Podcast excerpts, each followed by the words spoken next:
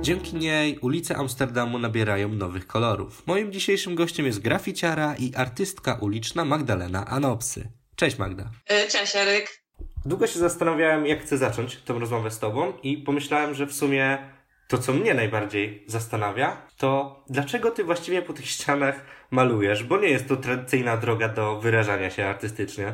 To jest bardzo dobre pytanie i też, kurde, ciężko w sumie na nie prosto, w prosty sposób odpowiedzieć, ale powiem ci, że od dziecka po prostu miałam taką zajawkę, że to jest super sprawa, jak zostawię coś na ulicy i ludzie się będą zastanawiać, co to jest.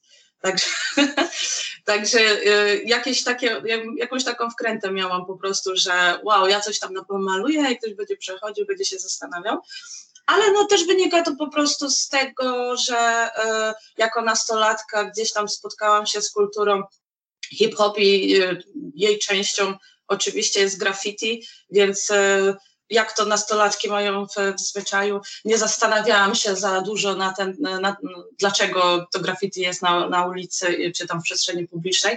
Po prostu tak ma być, więc e, jest to gdzieś tam jak, jakieś połączenie tych dwóch czynników, czyli no, e, zainteresowania kulturą graffiti, no i też właśnie tym, tą, tą wkrętą, że hmm, ludzie będą się zastanawiać, o co chodzi, dlaczego ktoś coś namalował na ścianie.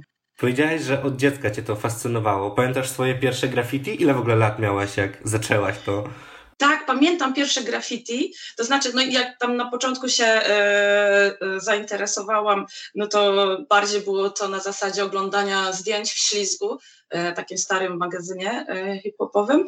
A pierwsze zrobiłam e, mając 14-15 lat, także tam zbierałam twardo pieniądze na, na puszki, takie e, lakiery samochodowe, wtedy były dekolaki, e, uzbierałam tam bodajże na cztery kolory i wtedy zrobiłam i co ciekawe, to graffiti do tej pory jest. Także e, jak jeżdżę do swojego rodzinnego miasta, to tam czasami przechodzę w okolicach Starego Dworca już y, bardzo zniszczonego i, i, przy takim przejściu podziemnym to graffiti wciąż się trzyma, mimo tego, że było zrobione tymi beznadziejnymi dekolakami. Także, także jakby ktoś chciał zobaczyć, to, to, to można zobaczyć moje pierwsze rzeczy na ścianie jeszcze. Historyczna rzecz się zachowała tak, tak naprawdę. W sumie tak, bo to już było, kurczę, dwa, ponad 20 lat temu, także to już jest no, historyczna sprawa. To, co mnie też zastanawia, bo przedstawiłem Cię na początku e, Twoim pełnym imieniem e, i nazwiskiem i tak samo gdzieś Cię łatwo gdzie znaleźć w internecie i przyporządkować Twoją twórczość do, do Twojej osoby. E, I jestem ciekaw, jak to wygląda od strony prawnej. Czy to, co Ty robisz, jest legalne? Jak to wygląda? To załatwiasz, że, że tutaj powstanie graffiti? Czy to jest takie właśnie trochę chowanie się po nocy z farbami? Nie ma opcji, żeby to mogło być chowanie się po nocy z farbami, ponieważ w tym momencie rzeczy, które robię, wymagają gdzieś 5-6 godzin pracy i mi nawet słońce przeszkadza w tym, żeby to dokończyć. Czasami mi prace nie wychodzą przez to, że mi słońce świeci w, w, w ten, więc muszę mieć dobre warunki e, wizualne, żeby móc coś takiego zrobić, bo w nocy nie byłabym w stanie ze względu na to, że no, w nocy na przykład nie widać e, koloru czerwonego i jego odcieni. Także kiedyś powiedzmy, że byłam nielegalnie malować y, metro i kurde, no połowy nie widziałam, co robię, także na oślep i dla mnie to by było w ogóle niesatysfakcjonujące, a poza tym bałabym się. Ja się boję na czerwonym świetle przejść, także byłoby to dla mnie zbyt dużo stresu, i więc tak, zdecydowanie to wszystko, co robię, to albo jest na miejscach y, tutaj, y, które są jak to się mówi po holendersku, przymykane na nie jest oko, także jest powiedzmy dozwolone, policja się nie czepia,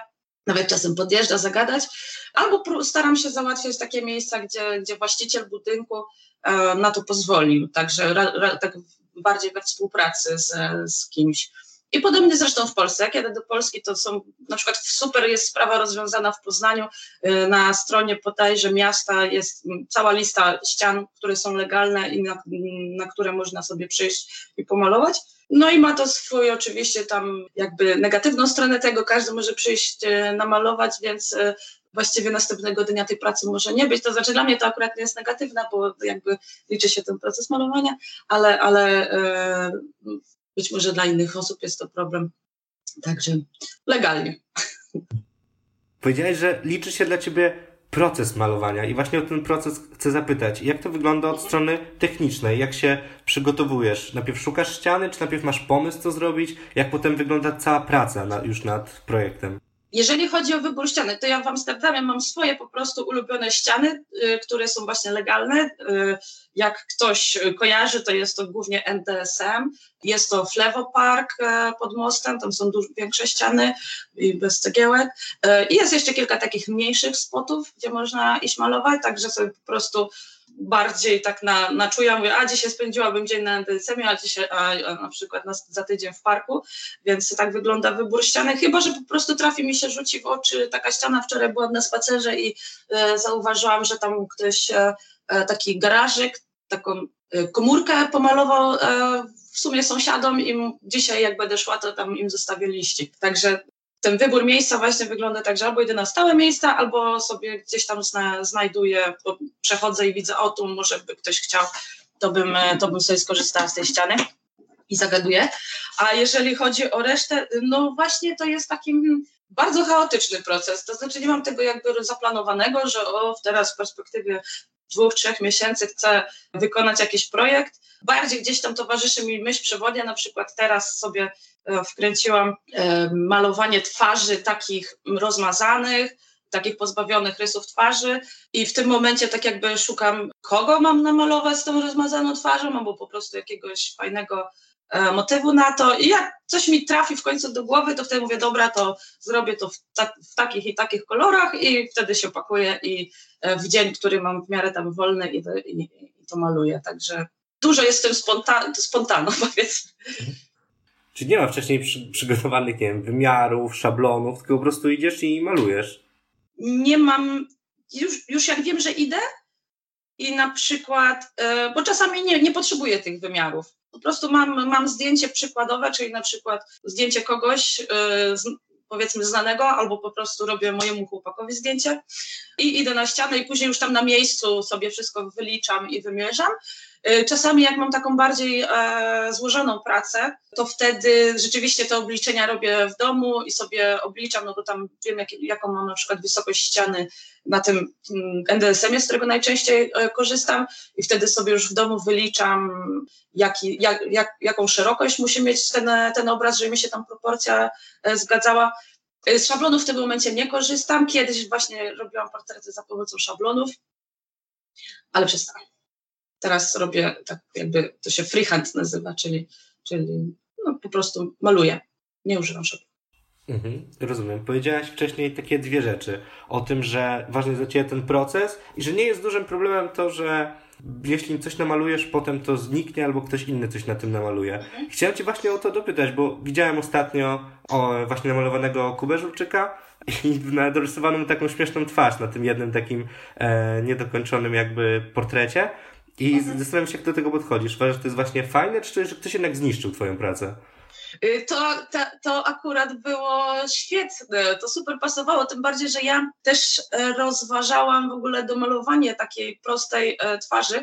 Tu była z takim, e, z takim spiczastym nosem, a ja chciałam po prostu takiego smileya tam domalować ale ten, ale gdzieś już to po prostu widziałam na Instagramie takie rozwiązanie i mówię, a to będzie po prostu kopiowanie, a dosłownie wydaje mi się, że to następnego dnia do, e, ktoś domalował.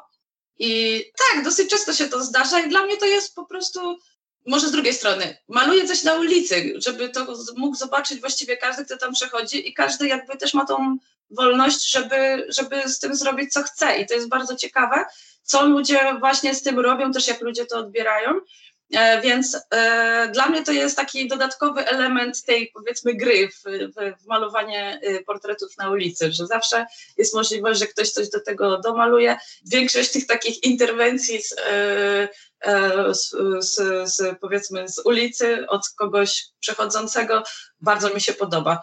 Także ostatnio też miałam taką sytuację, że mal, namalowałam pięć portretów koło siebie i, i e, przyszli później chłopacy, którzy robili, którzy malują graffiti i zostawili oko z tego w, w, tym, w, tym, w tym graffiti i naprawdę super to wyglądało, także Także ja to bardzo lubię i, i fajnie się to obserwuje. Mhm. A to zapytam z drugiej strony, czy ty też chodzisz po kimś dokończyć graffiti, dodać coś swojego?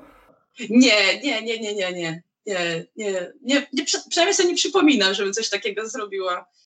Jakoś tak, wiesz, przychodzę na te, e, jak widzę fajną pracę, no to widzę fajną pracę, ale jakoś tak nie, nie korci mnie, nie mam takiego ciągu do tego, żeby coś tam domalować.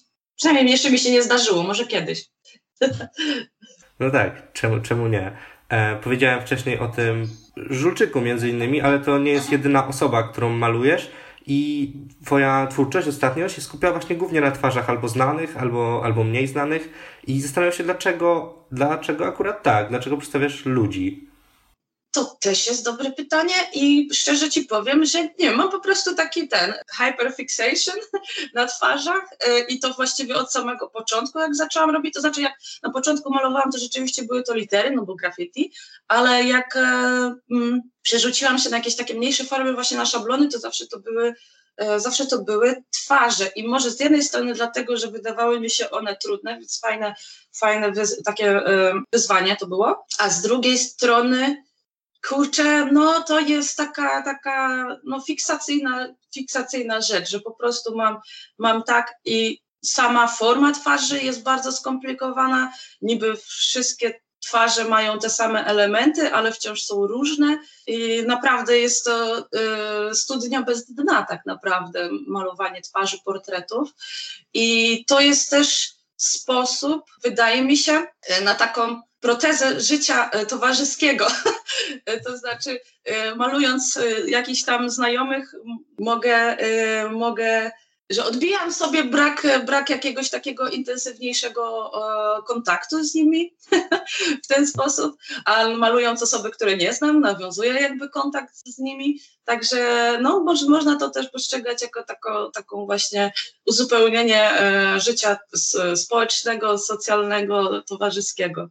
Właśnie, to ciekawe, bo miałem spytać, czy to ma być właśnie inspiracje twoje przedstawiasz, czy chcesz zainspirować Holendrów, ale to mówisz, że to po prostu sposób na komunikację, jakieś wyrażenie jakiejś komunikacji, przedłużenie lub jej rozpoczęcie.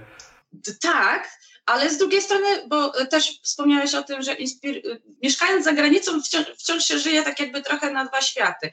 I dla mnie na przykład malowanie tych postaci z kultury polskiej jest jakimś takim kontaktem, utrzymywaniem też kontaktu z tą kulturą polską, a z drugiej strony ja też maluję e, e, artystów czy znajomych z Holandii, więc to nie jest tylko tak, że maluję ludzi, e, ludzi e, z Polski. I mam na taką swoją nawet e, serię, że tam Oda an Amsterdamse Artisten, czyli Oda do amsterdamskich artystów i po prostu maluję moich znajomych, z którymi współpracowałam, a którzy są bardzo fajnymi artystami, robią szalone rzeczy i bardzo ciekawe rzeczy. Warto, żeby ludzie się z tym zapoznali, no chociaż też mam świadomość, że jakoś nie jestem platformą, która jest w stanie to y, y, y, jakoś tam mocno rozpromować, co oni robią, ale zawsze tam parę osób sprawdzi, co, co te osoby robią. Ale tak, jest to tak, jak się właśnie powiedziałeś, że jest to jakiś tam rodzaj też właśnie na, na sposób na komunikację z ludźmi i też nie tylko tymi, których, których maluję. Nie tylko z tymi, których malujesz, czyli też ludzie widząc kogo malujesz, podejdą i zapytają, a kto to jest, tak? Dokładnie, to jest y, to. Jest to. Właśnie ostatnia moja praca y, na ścianie, którą malowałam, była to, kurde, stara punkerka, taka y, poetka, też taka kobieta, która była prekur, prekursorem kurczę, nie wiem, jak byłby feminatyw od tego, prekursorczynią graffiti w Amsterdamie i malowałam jej portret bez twarzy i ona jest bardzo charakterystyczna, bo ma takie właśnie punkowe włosy, yy, po prostu taką wielką szopę. W miejscu, gdzie malowałam, przechodzili turyści, dwa razy się zapytali, czy to Einstein, aż w końcu podszedł chłopak, taki mniej więcej powiedzmy w moim wieku, i się zapytał, czy to będzie Diana Ozon. A ja mówię, wow, mówię, skąd wiesz? A no bo znałem po, po włosach, także to jest Y, też, bo ona też wcale nie jest jakimś tam, nie, to, to, to, nie jest powiedzmy, nie wiem, e, e, e amsterdamska, e, holenderska Maryla Rodowicz, że każdy by ją poznał po, po, fryzurze, więc to było bardzo fajne, że po prostu e, osoba, która jest gdzieś tam poetką undergroundową, e, powiedzmy skuterską bardziej, czy punkową ikoną, ja ją maluję i ktoś podchodzi, czy to jest ona i to, jest, to, było, to było świetne, także też dobry przykład tej właśnie komunikacji z osobami, nie tylko tymi, które, które, które maluję, a też na ulicy. Powiedziałaś o takim pozytywnym feedbacku, który dostajesz teraz, że ktoś podchodzi, się zainteresuje. Mhm. Czy zdarza się, że ktoś przychodzi i powie, a co ty tu robisz, czemu niszczysz naszą ścianę? Raz mi się zdarzyło, ale to właśnie przez to, że robiłam to tak nielegalnie i to była właśnie właścicielka tego budynku. E, to dosyć dawno temu, jeszcze pamiętam, że szablony robiłam, także po prostu poszłam w dzień sobie pomalować. Jakby trochę uratowali mnie od niej mieszkańcy, bo, e, bo w okolicy był taki, taki e, to serwis BMW i tam ci mechanicy sobie siedzieli na kawce, ludzie z okolicy też przyszli, że co pani tutaj w ogóle się czepia, że e, ładnie teraz jest i ona jakby zrezygnowała e, z, z, z, jakby z tego kucenia się ze mną o to, dlaczego ja tutaj niszczę e, budynek jej, jej ściany. To była taka dosyć spora kamienica. Także, także tak, no miałam taką sytuację, ale jakoś wybronili mnie ludzie naokoło. A tak poza tym mówię, przez to, że maluję na, na ścianach takich, które po prostu są przeznaczone do tego, żeby być malowane, to zazwyczaj są to pozytywne reakcje. Chociaż czasami zdarzają się y, sytuacje, tam może ze dwa razy mi się zdarzyło, że no, jak się przychodzi, trzeba kogoś zamalować. Ktoś się kiedyś do mnie też, y, ktoś się do mnie kiedyś po prostu sprół, że zamalowuje jego kolegę, który jest super graficiarzem i dlaczego ja zamalowuję, a ja no mówię, no kurde, to tak działa, no co ja ci poradzę. Y, nie, także tam też y, dostałam wiązankę, że o, przychodzi jakaś dziewczyna i zamalowuje e, graffiti, nie? Także, także w tą stronę też to może iść. Teraz powiedziałeś o takiej sytuacji, jak ktoś ci zwrócił uwagę, że zamalowujesz jego kolegę, a wcześniej mówiłeś o tym, że masz całą serię poświęconą artystom z Amsterdamu. Jak wygląda to środowisko graficiarzy? Czy to jest właśnie konkurencja, czy współpraca? Bardzo często współpraca, bo w momencie, kiedy idę sobie malować, najczęściej w weekend, nawet w tygodniu, po prostu spotykamy się tam, nie, malujemy ściany obok siebie i, i czy nawet czasem no, dochodzi do jakiejś współpracy przy jednej, przy jednej pracy, do współpracy przy jednej pracy i, i jest to raczej takie fajne y, środowisko. I wygląda tak, że graffiti w, w Holandii powstało dosyć, dosyć wcześnie w porównaniu do tego y, do tej powiedzmy kultury graffiti w Polsce, więc e, najczęściej są to już 50-letni panowie, którzy malują e, graffiti, ci najbardziej, e, ci naj, powiedzmy najbardziej zasłużeni. No i część z nich jest spoko, część z nich jest, widać, że przez długi czas była narażona na opary farby i, i niektórzy są po prostu trochę e, przez to skrzywieni i mają według mnie dziwne podejście do tego swojego malowania, bardzo poważne chociażby właśnie wracając do, do tej sytuacji, że, że złoszczą się o zamalowywanie ich prac na miejscu, gdzie właściwie w każdym momencie może, może przyjść ktoś i ich e, zamalować. Nie? Także, ale z większością ten kontakt jest super i, i mamy jakby właśnie fajne takie środowisko. Mhm. A to jedyna różnica, taka pokoleniowa w tym, w tym konkretnym środowisku, że można zamalować ścianę albo nie można, czy też nie wiem, i ci starsi panowie mają jakieś podejście, że o, może tego nie należy ma malować, albo, albo tylko tak się powinno malować. Czy są też takie różnice, czy to już jest na tyle gdzieś zatarte, że nie ma starego i nowego nurtu, że tak powiem? Kurczę, nie, bo naprawdę no, ci, ci, ci starsi, którzy malują, to też są, już oni przeszli pewne etapy e, malowania różnych rzeczy. Jest dużo osób też, które po prostu e, malują e, zawodowo, i jak już się spotykamy na ścianie, to oni przychodzą to sobie po prostu przy, pomalować dla przyjemności, a, a, a nie jako, jako praca. Kurczę, jeżeli chodzi o różnicę, to też ciężko mi powiedzieć, bo y, ja maluję twarze. Też w sumie kiedyś od czasu do czasu zdarza mi się tam zrobić jakieś e, litery, chociaż ostatnie to chyba naprawdę robiłam w 2017, więc już spory czas nie robiłam, nie robiłam tych liter. Ale tak, jeżeli chodzi o różnicę między, między nami, to nie, nie jestem w stanie ci teraz tak z głowy powiedzieć. No rozumiem, myślę, że to może jest jakieś znaczące, że to widać, że żebyś była w stanie po graffiti ocenić, o, to powstało 20 lat temu. Nie tylko powstanie, ale też po, po tym, co przedstawia na przykład. Y, to jeżeli chodzi o takie rzeczy, to tak, nie? Na przykład mam właśnie czy książki, czy gazety przedstawiające graffiti z początków e, graffiti w Amsterdamie, no i widać tą różnicę, e, jak to, jak to wygląda. No swoją drogą, jak widzę pracę, to też zazwyczaj wiem, kto ją zrobił, bo to jest e, każdy ma jakąś tam swoją, swoją stylówę, której się y, trzyma, więc jak no, prace są też podpisane, więc zawsze łatwo to, to sprawdzić, kto to, kto to malował, ale też często widać, Amsterdam ma to do siebie, że jest bardzo dużo y, prac turystów, to znaczy przyjeżdżają ludzie spoza, y, przyjeżdżają po prostu odwiedzić Amsterdam i jeżeli malują, to przyjeżdżają na różne miejsca, więc, więc można nawet, y, można sobie obejrzeć pracę osób, które się zna bardziej z, z Instagrama, a, a, a przychodzę na miejscówkę, no i widzę, że, że, że był, odwiedził Amsterdam i zostawił coś tam po sobie. Mhm. A to czy Amsterdam jest po prostu taką trochę przyszło mi słowo Mekka na myśl, ale może niekoniecznie jest adekwatne, ale czy jest takim miejscem, do którego w ta kultura graffiti jest jakaś bardziej wyraźna niż w innych miastach europejskich, jakby tak z Twojej obserwacji? Czy jest to wyjątkowe miejsce pod tym względem? I tak i nie, bo na przykład według mnie Mekką to jest, jest e, Berlin, być może też jakieś inne miasta bardziej tam na zachód, czyli Barcelona, ono jest Meką przez to, że do Amsterdamu bardzo często przyjeżdżają ludzie, no wiadomo, pojarać i, i spędzić fajnie, fajnie czas, więc gdzieś tam to graficiarzy też y, y, przyciąga. A z drugiej strony jest bardzo czystym miastem. Kiedyś, zwłaszcza teraz, bo y, kiedy, kiedy miasto już jest podane tak mega po prostu wielkiej gentryfikacji, że poznikały ostatnie jakieś takie miejsca takie brudne miejsca, nie? No, że na przykład jak jedzie się do Berlina, to w niektórych dzielnicach po prostu tagi i graffiti jest, e, jest wszędzie i Amsterdam miał kiedyś takie, takie e, punkty, takie zagłębia, gdzie, gdzie po prostu po kilka kamienic było całe malowane i były to miejsca, gdzie fajnie było czasu do czasu pójść zobaczyć, co nowego e, się pojawiło, ale te miejsca zostały wyburzone, zamienione na e, szklane budynki i e, czy tam po prostu ładne kamienice i jest czyściutko. I poza tymi miejscami, y, w których graffiti jest dozwolone, bo to też jest po prostu element polityki walki z graffiti, że y, wyznacza się miejsca legalne, żeby, żeby jakby y, ludzie, którzy chcieliby sobie pomalować po mieście, mogli sobie pojechać tam legalnie i tam to zrobić, a nie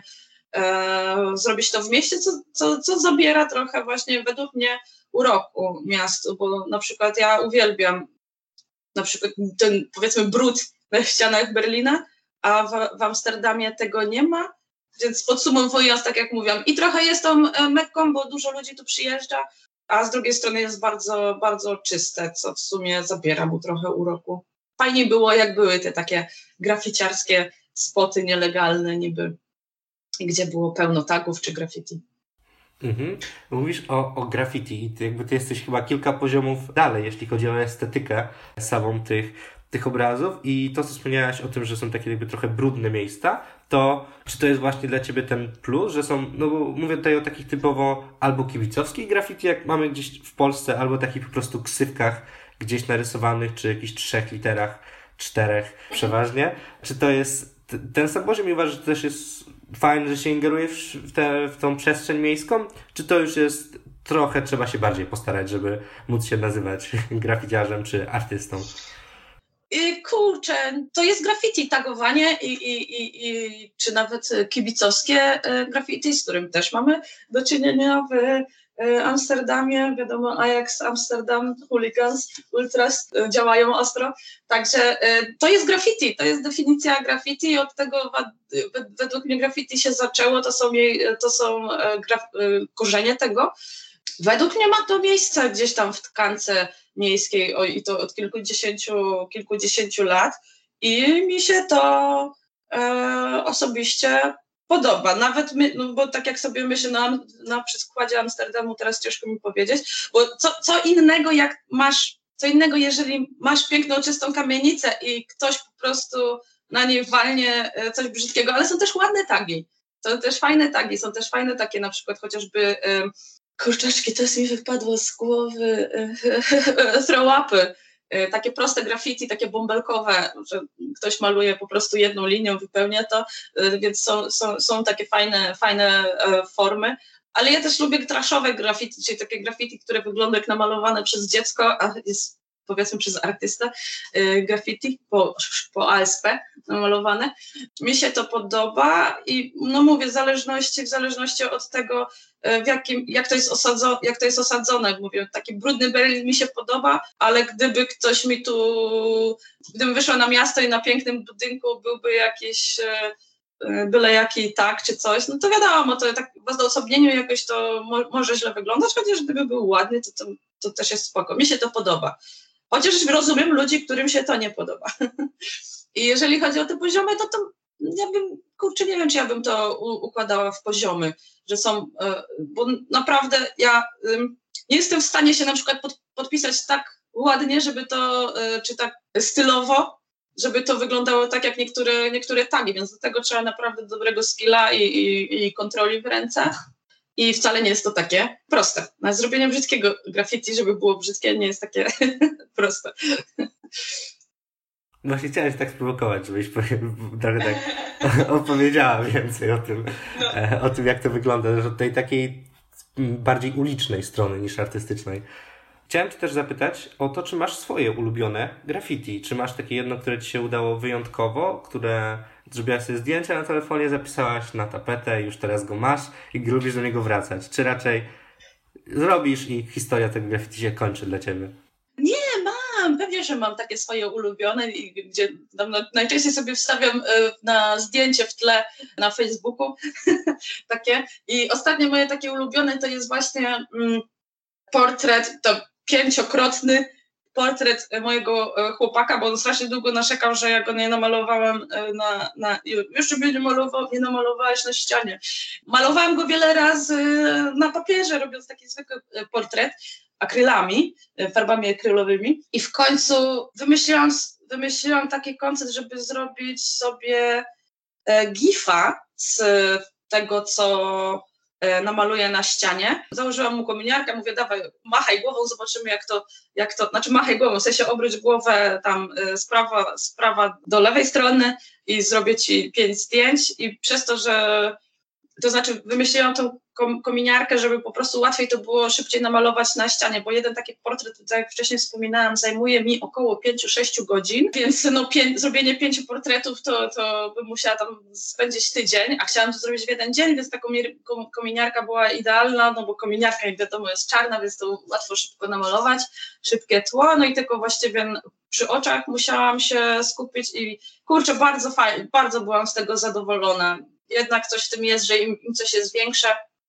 tym jest lepsze. Jeżeli chodzi o, o malowanie na ścianach, to mi się bardzo podobało i na razie jest to moja, moja ulubiona praca. I tak jakby ten y, y, żulczyk, y, o którym wcześniej też wspominałeś, też jest trochę jakby rozwinięciem tego tematu, czyli, czyli namalowanie trzech portretów koło siebie i później złożenie tego w GIFA i to właśnie ma jakby taki fajny wydźwięk, bo graffiti na przykład przez to, że jest za usuwane, zamalowywane, właściwie istnieje tylko tak na, na dłużej w, w, internecie, więc jest ten aspekt GIFA, który gdzieś tam sobie jest w internecie, a z drugiej strony jest ten aspekt tych trzech portretów koło siebie, więc jakby to, to mamy taki pod, podwójny odbiór tego. Inny jest, e, inaczej to wygląda na ulicy, kiedy widzi się to na, na żywo, a ina, in, inaczej w internecie to wtedy, wtedy wygląda, bo mamy jakby właśnie, jest aspekt tego GIFA, tej zmieniającej się twarzy, tej zmiany, to mi się tak właśnie podoba.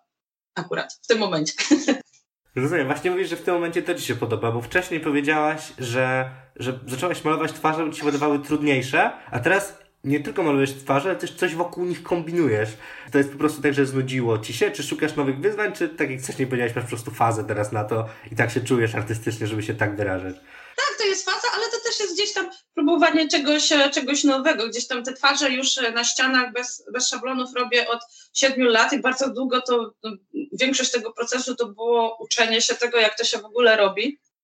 Wciąż się uczę, ale z drugiej strony czasami chciałoby się po prostu już coś, coś innego zrobić, zamiast właśnie iść w jakieś tam urozmaicanie tła czy coś, stwierdziłam, że pójdę właśnie w upraszczanie tej twarzy, w sensie upraszczanie, że pozbawianie jej pozbawianie jej typowych elementów twarzy, pozbawianie twarzy typowych elementów twarzy, czyli tej oczu, nosa e, czy ust, a wciąż zachowanie pewnego charakteru. Także takie wyrażanie e, portretu bez, bez typowych e, elementów twarzy, nie? Bo tam się mówi, że oczy to jest takie zwierciadło duszy, no i jak właśnie przedstawić czy, czy, czy jakiś charakter, czy cokolwiek, czy, czy jakąś powiedzmy historię naokoło tego, jednak nie używając tych standardowych elementów twarzy. Tak, masz rację, to jest wyzwanie, bo, bo ciężko po, po samym tym korpu, kształcie twarzy zorientować się te wszystkie rzeczy. Rzeczywiście jednak to widać u Ciebie w tych, tych pracach. To teraz tak sama naprowadziłaś na, na jakieś takie moje spostrzeżenia. Naprawdę Ci się to w sumie udaje, e, jak teraz o tym pomyślałem. No, ostatnia taka praca, bo to akurat na papierze robiłam. Być może znasz Marcin Flint, dziennikarz związany z kulturą hip-hop. Gdzieś mi się rzuciło jego zdjęcie, mówię, o fajne zdjęcie, fajny, e, fajny kolor tła. I tak jak zaczęłam malować, tam nie korciło, żeby tam do, zrobić normalnie te oczy, ale no, zrobiłam go właśnie takiego bez, bez, twarzo, beztwarzowego, jeszcze, e, jeszcze w takiej e, trochę fan, fangogowej um, wersji, w sensie z takimi kraseczkami. Trochę wyglądał jakby miał taką hairy, taką włos, włochatą twarz. I, I, byłam w szoku, że y, ludzie pisali pod tym postem na Instagramie, że to jest Marcin Flynn, bo wydawało mi się, że jak go pozbawił właśnie tego wszystkiego bardziej, to wybrałam zdjęcie ze względu, ze względu na tło. No też Marcina słucham notorycznie do malowania właśnie w domu, jak maluję portrety czy, czy, czy czy po prostu na, na papierze, czy na płótnach. I, i mówię, a no to jak tyle go słucham, dzięki niemu e, tyle maluję, powiedzmy tam głównie dzięki niemu, bo tam też innych e, słucham wywiadów, czy, czy czegoś do malowania, e, to mówię, to namaluję go. I kurczę, ludzie rozpoznali. Miałam tam parę reakcji pod tym, że, że o Marcin Flint, mimo tych ewidentnych braku, braku jakichś ewidentnych cech twarzy, to po włosach go poznali być może. I wtedy też zdecydowałam się mu wysłać. No, także ten, bo tak bym mu prawdopodobnie nie wysłała. Mówię, a jak go rozpoznali, to może sam też się, też się rozpozna. I, i jaka była odpowiedź tutaj też, e, też pozytywna? Ciężko mi zinterpretować wiadomości na e, Messengerze, ale wydaje mi się, że rzeczywiście była pozytywna z takim żartem, no, że jednak oczy to jest jego, e, no, że trochę szkoda, bo oczy to jest jego największy atut ale wydaje mi się, że to było, że to było raczej y, humorystycznie. Parę tam miłych słów powiedział też w warsztacie, że o, widzę, że spoko warsztat, także pozytywna była reakcja zdecydowanie. A zdarzyło się, że ktoś z tych sławnych osób miał jakąś taką ciekawą naprawdę reakcję na to, że namalowałaś go gdzieś w przestrzeni publicznej? Czy ty w ogóle pytasz przed malowaniem, czy możesz coś takiego stworzyć, czy po prostu idziesz i potem wysyłasz, a patrz, jesteś na ścianie? Raczej to druga rzecz. Tak, raczej, raczej ta druga sytuacja. Są to osoby publiczne i tak y, bardziej pytam w przypadku osób y, prywa, prywatnych, znajomych, nie? Chociaż czasami po prostu znajomych tak y, maluję, bo wiem, że, że, że nie mieliby nic przeciwko. Także, mm, ale osób publicznych raczej nie pytam o to pozwolenie. Po prostu idę i maluję i jakby co to wy, wysyłam. Także też nie do każdego to dociera. Powoli będziemy już kończyć. Chciałem Cię jeszcze zapytać na koniec o Twoje spojrzenie na taką postać, która jest chyba najpopularniejsza e, w tym środowisku e, sztuki e, ulicznej. Chodzi mi tutaj o Banksy'ego, bo dla mnie to jest bardzo ciekawe, jak Wy patrzycie na, na Banksy'ego, bo teraz tak naprawdę w wielkich miastach Europy są jego wystawy. On sam jest też ciągle anonimowy i jest no, chyba najpopularniejszą osobą. I czy Wy w środowisku też to jest taki największa osoba, czy, czy zupełnie inaczej? Macie inne spojrzenie i on jest takim trochę, nie wiem, na uboczu. Kurczę, yy, powiem Ci tak, o, jeżeli chodzi o te wystawy, bo to jest bardzo ciekawa sprawa, u nas też jest w Amsterdamie jedno y, muzeum, które teoretycznie przedstawia się jako y, Muzeum Street Artu i bardzo właśnie mocno jedzie na Banksy, czyli y, promują się informując o tym, że mają pracę z Banksiego i te wszystkie wystawy oraz to muzeum są u Banksy'ego na stronie, e, na jego oficjalnej stronie podane jako mm, fejkowe wydarzenia, to znaczy bez jego wsparcia, czyli że są organizowane totalnie za jego plecami. To, co jest tam pokazywane, to często są po prostu printy albo rzeczy od od prywatnych kolekcjonerów gdzieś tam. Pamiętam, że z Moko Muzeum tutaj tym w Amsterdamie też była taka sprawa, że ono zostało w ogóle założone przez dwójkę prywatnych kolekcjonerów i ktoś, kto się zna na, na autoryzacji tego, czyli tam sprawdzaniu, czy coś rzeczywiście jest prawdziwe, czy nie, okazało się, że te rzeczy, na których oni się tam mocno promowali, że, że mają rzeczy Banksiego, to one prawdopodobnie nawet nie leżało obok rzeczy Banksiego, czyli to są takie rzeczy, których autentyczność jest domniemywana i nie jest e, potwierdzona. Teraz podejrzewam, że się e, że zdobyli trochę więcej tych rzeczy od prywatnych kolekcjonerów. Tu bym chciałabym, żeby, żeby ludzie, którzy, którzy się jarają powiedzmy street artem i graffiti, właśnie zawsze sprawdzali autentyczność tego. Bo ze, nie ze street artem właśnie jest tak, że dużo, dużo, dużo rzeczy łatwo, łatwo tą autentyczność obejść. O, w ten sposób. Także y, taką świadomość włączyć, bo wszyscy się zawsze jarają, o jest wystawa Banksiego, okazuje się, że chociażby ta wystawa w, w centrum praskie Koneser była na liście po prostu Banksiego, że to jest w ogóle, nie ma z nim nic, nic wspólnego. A łatwo sobie zrobić, powiedzmy, zdjęcia z internetu, ściągnąć jakiś prac, czy, czy, czy, czy, czy po prostu zakupić jakiś print i, i przedstawiać go jako, jako pracę, pewnie nawet z informacją, że nie jest to oryginalna praca. W każdym razie, jeżeli chodzi o samego Banksiego, mi się ciężko odnieść, bo to, według mnie to jest jakby zupełnie, in, dla mnie to jest zupełnie e, co innego. Ja kiedyś też robiłam szablony, więc rzeczywiście tam Banksy, to jeszcze jak to robiłam, to w tym momencie też wysz, wyszedł ten film Exit Through the Gift Shop, jego, e, więc to było dosyć, e, to było fajne. Też tam występowali artyści, których gdzieś tam poznałam w Amsterdamie, potem, więc e, fajne rzeczy robi, wydaje mi się, że jest to roz, dobrze rozkminione. Wydaje mi się też, że to jest po prostu duża firma, a nie jedna osoba i wydaje mi się, że dużo ludzi tak też myśli, więc, e, więc jest to takie przedsięwzięcie bardziej niż, niż e, artysta, ale z drugiej strony no, każdy artysta, który, który jest gdzieś tam, odniósł sukces, będzie pewnym przedsięwzięciem, co nie? Także, także mm, ja na, tak w ten sposób na to patrzę.